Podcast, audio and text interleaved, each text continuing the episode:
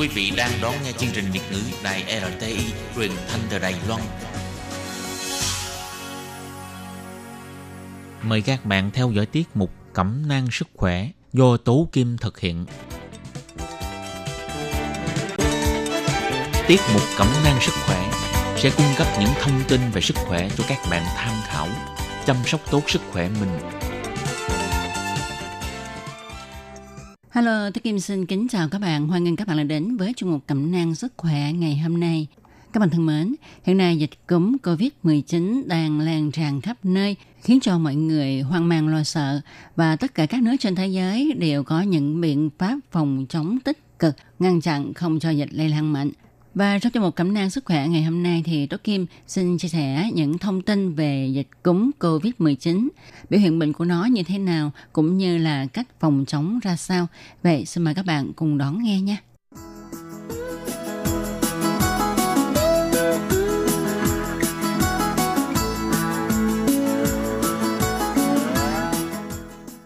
Các bạn thân mến, như chúng ta đều biết ha thì vào cuối năm 2019 tại Trung Quốc bùng phát dịch viêm phổi do virus corona mới mà hiện nay Tổ chức Y tế Thế giới đặt tên cho nó là COVID-19. Thì khi mà người bị lây nhiễm cái loại virus này ha thì thời gian ủ bệnh của nó có thể lên đến 14 ngày hoặc là nhiều hơn nữa và những triệu chứng khi mà xuất hiện bệnh đó là ho, sốt và sau đó thì có những triệu chứng của viêm phổi.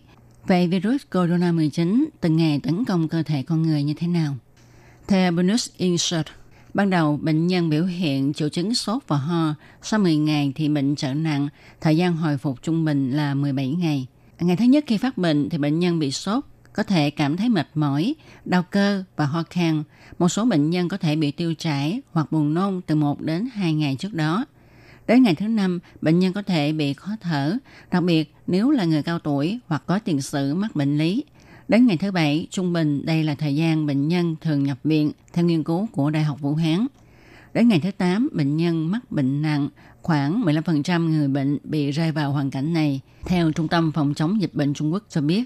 Với sự phát triển, hội chứng suy hô hấp tiến triển thường xảy ra khi chất lỏng tích tụ ở phổi, mà hội chứng suy hô hấp tiến triển lại dễ gây tử vong. Đến ngày thứ 10, nếu các triệu chứng của bệnh nhân trở nên tệ hơn, thì đây được coi là thời gian xâm nhiễm thêm một bước mới. Bệnh nhân có khả năng được chuyển vào phòng săn sóc tích cực. Các bệnh nhân này có thể bị đau bụng, mất cảm giác ngon miệng hơn so với những người mắc bệnh nhẹ chỉ có một phần nhỏ tử vong ở giai đoạn này, ước tính là 2%. Ngày 17 là thời gian trung bình cho những người hồi phục sau khi nhiễm virus. Sau đó thì người bệnh được xuất viện. Tuy nhiên các triệu chứng đầu tiên có thể không đến ngay sau khi một người bị nhiễm bệnh. Một nhà dịch tễ học tại Đại học Texas ở Austin cho biết, một bệnh nhân nhiễm COVID-19 có thể không có biểu hiện triệu chứng trong vòng 5 ngày hoặc nhiều hơn. Một khi các triệu chứng xuất hiện sẽ tương tự như bệnh viêm phổi, nhưng theo Lacani, bác sĩ X-quang tại Đại học Thomas Jefferson chỉ ra rằng các phát tán của COVID-19 trong cơ thể có thể trở nên nghiêm trọng hơn theo thời gian.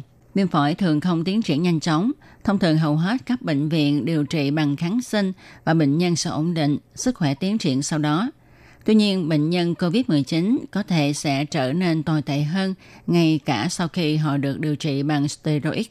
Một nghiên cứu trường hợp cho thấy 3 ngày sau khi một phụ nữ 33 tuổi bắt đầu điều trị tại một bệnh viện ở Lan Châu là minh chứng rõ ràng cho điều này. Hiện nay trên thế giới, số người nhiễm COVID-19 đang gia tăng cũng như là số người chết cũng gia tăng. Và mọi người đang bắt tay vào công tác phòng chống, ngăn chặn dịch một cách tích cực hơn.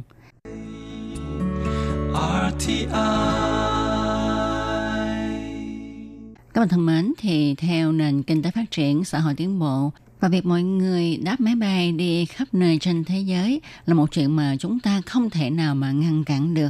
Khi mà dịch Covid-19 xảy ra tại Trung Quốc thì theo sự di chuyển của con người, Covid-19 nó cũng lây lan khắp nơi trên thế giới. Vậy khi di chuyển từ nước này đến nước khác, chúng ta đáp máy bay hay đi du thuyền vân vân và vân vân thì sẽ có nguy cơ bị lây nhiễm khi mà trên máy bay, trên tàu, trên xe có người mang virus COVID-19. Và sau đây Tố Kim xin chia sẻ về ẩn họa COVID-19 trong vòng 1 mét trên máy bay do tờ VN Express đăng tải. Nghiên cứu cho thấy những giọt bắn khi người ho hay hắt hơi sẽ rơi trong bán kính 1 mét, ảnh hưởng người ngồi máy bay phạm vi 2 đến 3 hàng ghế. Sự lây truyền COVID-19 từ người này sang người khác chủ yếu là qua giọt bắn nước bọt, thường không bị ảnh hưởng bởi không khí. Giọt bắn rơi khá gần nơi phát sinh nguồn lây nhiễm, trong phạm vi 1 mét trở lại. Đó là lý do Tổ chức Y tế Thế giới WHO định nghĩa một bệnh nhân COVID-19 có thể lây cho người khác ở phạm vi 2 đến 3 hàng ghế. Trong khi đó, nguy cơ nhiễm bệnh cho người ngoài phạm vi này thấp hơn nhiều. Giáo sư West, Trung tâm Động lực học truyền nhiễm, Đại học Pennsylvania, Mỹ cho biết, 5 năm trước, khi giảng dạy tại Đại học Công nghệ Georgia, ông đã thực hiện một nghiên cứu hợp tác với trường y tế công cộng Emory về các vấn đề về bệnh truyền nhiễm trong khoang máy bay. 10 chuyến bay nội địa ở Mỹ có thời lượng là 3 đến 5 giờ, chở 1.500 hành khách và phi hành đoàn đã tham gia vào nghiên cứu này. Giáo sư West cho biết, chúng tôi có 10 sinh viên tốt nghiệp đi trên mọi chuyến bay, ghi lại tất cả các hành vi, tần suất di chuyển và vị trí của các hành khách phi hành đoàn trong khoang. Nghiên cứu cho thấy bất cứ ai ở trong phạm vi 1 mét cũng sẽ được khoanh vùng để xem mức độ lây lan. Nghiên cứu tập trung vào việc truyền bệnh cúm hoặc các bệnh nhiễm trùng đường hô hấp khác, chủ yếu lây lan qua giọt bắn khi nói chuyện, ho, hắt hơi vân vân. Giáo sư chia sẻ thêm, những giọt bắn sẽ rơi vào trong vòng một mét tính từ người ho. Đó là cơ hội lý tưởng lây bệnh cho hành khách ngồi trong phạm vi này. Những người khác không nằm trong phạm vi này, nguy cơ nhiễm bệnh tương đối nhỏ. Nghiên cứu cũng cho thấy ghế ngồi ở khu vực cửa sổ là lý tưởng nhất để giảm nguy cơ nhiễm bệnh. Ông cho rằng, chúng tôi nhận thấy nếu ngồi ở ngay khu vực lái đi, bạn sẽ luôn trong phạm vi một mét của bất cứ ai đi qua đó, trong khi khu vực ở cửa sổ sẽ cách xa hơn. Điều đó có nghĩa là nếu ngồi cố định ở khu vực cửa sổ, bạn sẽ không có nguy cơ nhiễm bệnh. Tuy nhiên, giáo sư West lưu ý rằng Việc ngồi cạnh cửa sổ sẽ không an toàn nếu cấu hình của máy bay chỉ có hai chỗ ngồi tại khu vực ở cửa sổ. Giáo sư West nói rằng nghiên cứu này của ông không bao gồm lây truyền gián tiếp, tức mầm bệnh được truyền bởi một hành khách chạm vào một vật mà trước đó người bệnh chạm vào. Thi công người Mỹ Smith, chủ nhân blog nổi tiếng của Ask the Pilot và tác giả của cuốn Tuyệt mật trong buồng lái cho rằng các hệ thống lọc trên máy bay xử lý 94 đến 99,9% vi khuẩn trong không khí. Việc thay đổi thường xuyên không khí trong khoang máy bay đem lại luồng khí trong lành hơn nhiều so với ngồi làm việc tại văn phòng, đến lớp học, rạp chiếu phim, vân vân. Smith cũng cho rằng trừ khi bạn ngồi rất gần người bị nhiễm bệnh hoặc nghi nhiễm, còn lại thì khả năng lây bệnh trên máy bay cực thấp.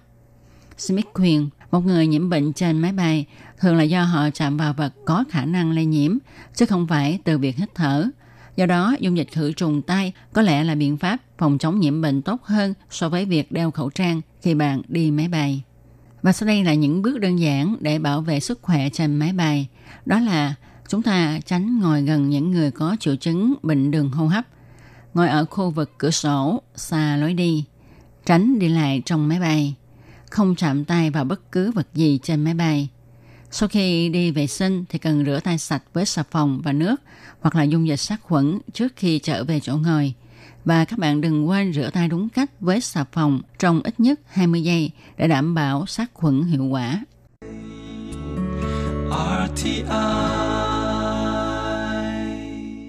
các bạn thân mến, vừa rồi chúng ta đã cùng nhau tìm hiểu về tỷ lệ cũng như là nguy cơ lây nhiễm bệnh ở trên máy bay như thế nào ha. Thì hy vọng rằng qua đây chúng ta sẽ biết cách tự bảo vệ mình và bảo vệ cho mọi người. Và tại thời điểm này thì ở Đài Loan các trường đã nhập học trở lại, còn ở Việt Nam thì tuần sau sẽ nhập học. Vậy thì chúng ta phải làm như thế nào để bảo vệ sức khỏe cho con em? Thì à, như ở các trường ở Đài Loan, khi mà con em đến trường sẽ được đo thân nhiệt ngay cổng trường, rồi sát trùng tay, sau đó mới được vào lớp. Và tất cả các em học sinh đều phải đeo khẩu trang khi đến trường. Nếu học sinh nào không có khẩu trang thì nhà trường sẽ cung cấp. Còn những em học sinh mà có thân nhiệt quá 37 độ thì sẽ được đưa đến một cái phòng khác và sẽ đo lại lần thứ hai. Nếu mà thân nhiệt không có thay đổi, tức là hơi sốt thì nhà trường sẽ thông báo cho phụ huynh để đưa các em này về nhà theo dõi tình trạng sức khỏe của em. Các thầy cô cũng đã hướng dẫn các em cách giữ gìn vệ sinh cá nhân thật tốt như là đeo khẩu trang, năng rửa tay với cách rửa tay chính xác nhất và cũng dặn dò các em là không nên ăn chung thức ăn của nhau. Hy vọng rằng với công tác phòng chống dịch chu đáo này thì dịch sẽ không lây lan ở nhà trường.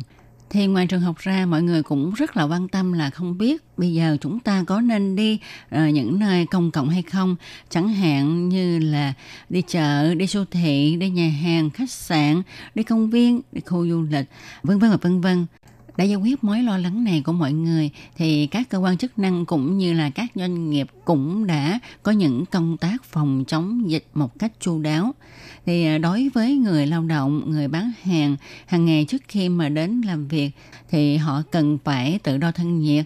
Nếu mà có sốt hoặc là ho, khó thở, thì báo cho người sử dụng lao động và nghỉ ở nhà để theo dõi sức khỏe cần thiết thì sẽ đến cơ sở y tế gần đó để được khám tư vấn điều trị. Họ sẽ được khuyến cáo là không đến khu dịch vụ nếu đang trong thời gian cách ly tại nhà theo yêu cầu của cơ quan y tế. Theo tờ VN Express, khuyến cáo này cũng đã được Bộ Y tế Việt Nam đưa ra để phòng chống dịch bệnh COVID-19 đối với các nhân viên trung tâm thương mại, siêu thị, chợ, nhà hàng, khách sạn, công viên, khu du lịch, trong thời gian làm việc tại các khu dịch vụ, người làm việc tại các vị trí phải tiếp xúc với khách hàng thì cần đeo khẩu trang đúng cách, hạn chế bắt tay, tiếp xúc với khách hàng khoảng cách dưới 1 mét nếu có thể. Thường xuyên rửa tay với xà phòng và nước sạch trước khi vào làm việc, sau giờ nghỉ giải lao, trước và sau khi ăn, trước và sau khi chế biến thức ăn, sau khi đi vệ sinh, sau khi ho, hắt hơi, khi tay bẩn, sau khi tiếp xúc trực tiếp với khách hàng – phải che kín mũi, miệng khi ho hoặc hắt hơi bằng khủy tay áo, khăn vải, khăn tay hoặc là khăn giấy để làm giảm phát tán các dịch tiết đường hô hấp ra không khí. Giặt sạch khăn hoặc bỏ ngay khăn giấy vào thùng rác sau khi sử dụng và rửa sạch tay. Phải bỏ rác đúng nơi quy định, tránh đưa tay lên mắt, mũi, miệng để tránh lây nhiễm bệnh. Không dùng chung đồ dùng cá nhân như là cốc, chai nước, khăn tay, không khạc nhổ bừa bãi. Nếu bản thân hay người cùng làm việc hoặc là khách hàng có biểu hiện sốt, ho, khó thở thì phải báo cho người sử dụng lao động để được tư vấn, cách ly và điều trị kịp thời. Đối với nền nhà, tường, bàn ghế, các đồ vật trong phòng, gian bán hàng, khu vui chơi của trẻ em, khu vệ sinh chung thì phải khử trùng ít nhất một ngày mỗi lần. Đối với vị trí có tiếp xúc thường xuyên như là tay nắm cửa, tay vịn cầu thang, nút bấm thang máy, tai bệnh lan can, khử trùng ít nhất 4 lần một ngày. Tăng cường thông khí tại các phòng, gian bán hàng, khu vui chơi bằng cách là mở cửa ra vào và cửa sổ hoặc là các giải pháp phù hợp khác, hạn chế sử dụng điều hòa, chất thải phải được thu gom và đi xử lý hàng ngày. Đó là những quy định hiện nay của các doanh nghiệp đối với nhân viên cũng như là khách hàng để phòng chống COVID-19. Thì hy vọng rằng với những cái biện pháp phòng chống dịch như thế này sẽ ngăn chặn được bệnh dịch lây lan. Điều này cũng giúp cho mọi người yên tâm có thể đi siêu thị mua đồ, đi nhà hàng, khách sạn để ăn uống, nghỉ dưỡng và đến những khu vui chơi để giải trí. Các bạn thân mến, các bạn vừa đón nghe những thông tin về COVID-19.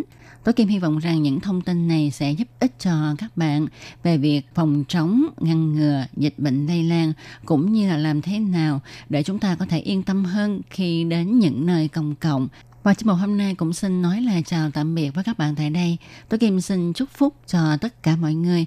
Chúc mọi người đều bình an, khỏe mạnh. Thân chào tạm biệt các bạn. Bye bye. Quý vị và các bạn thân mến, xin mời quý vị và các bạn truy cập vào trang web Đài RTI để đón nghe chương trình phát thanh tiếng Việt vn.rti.org.tvk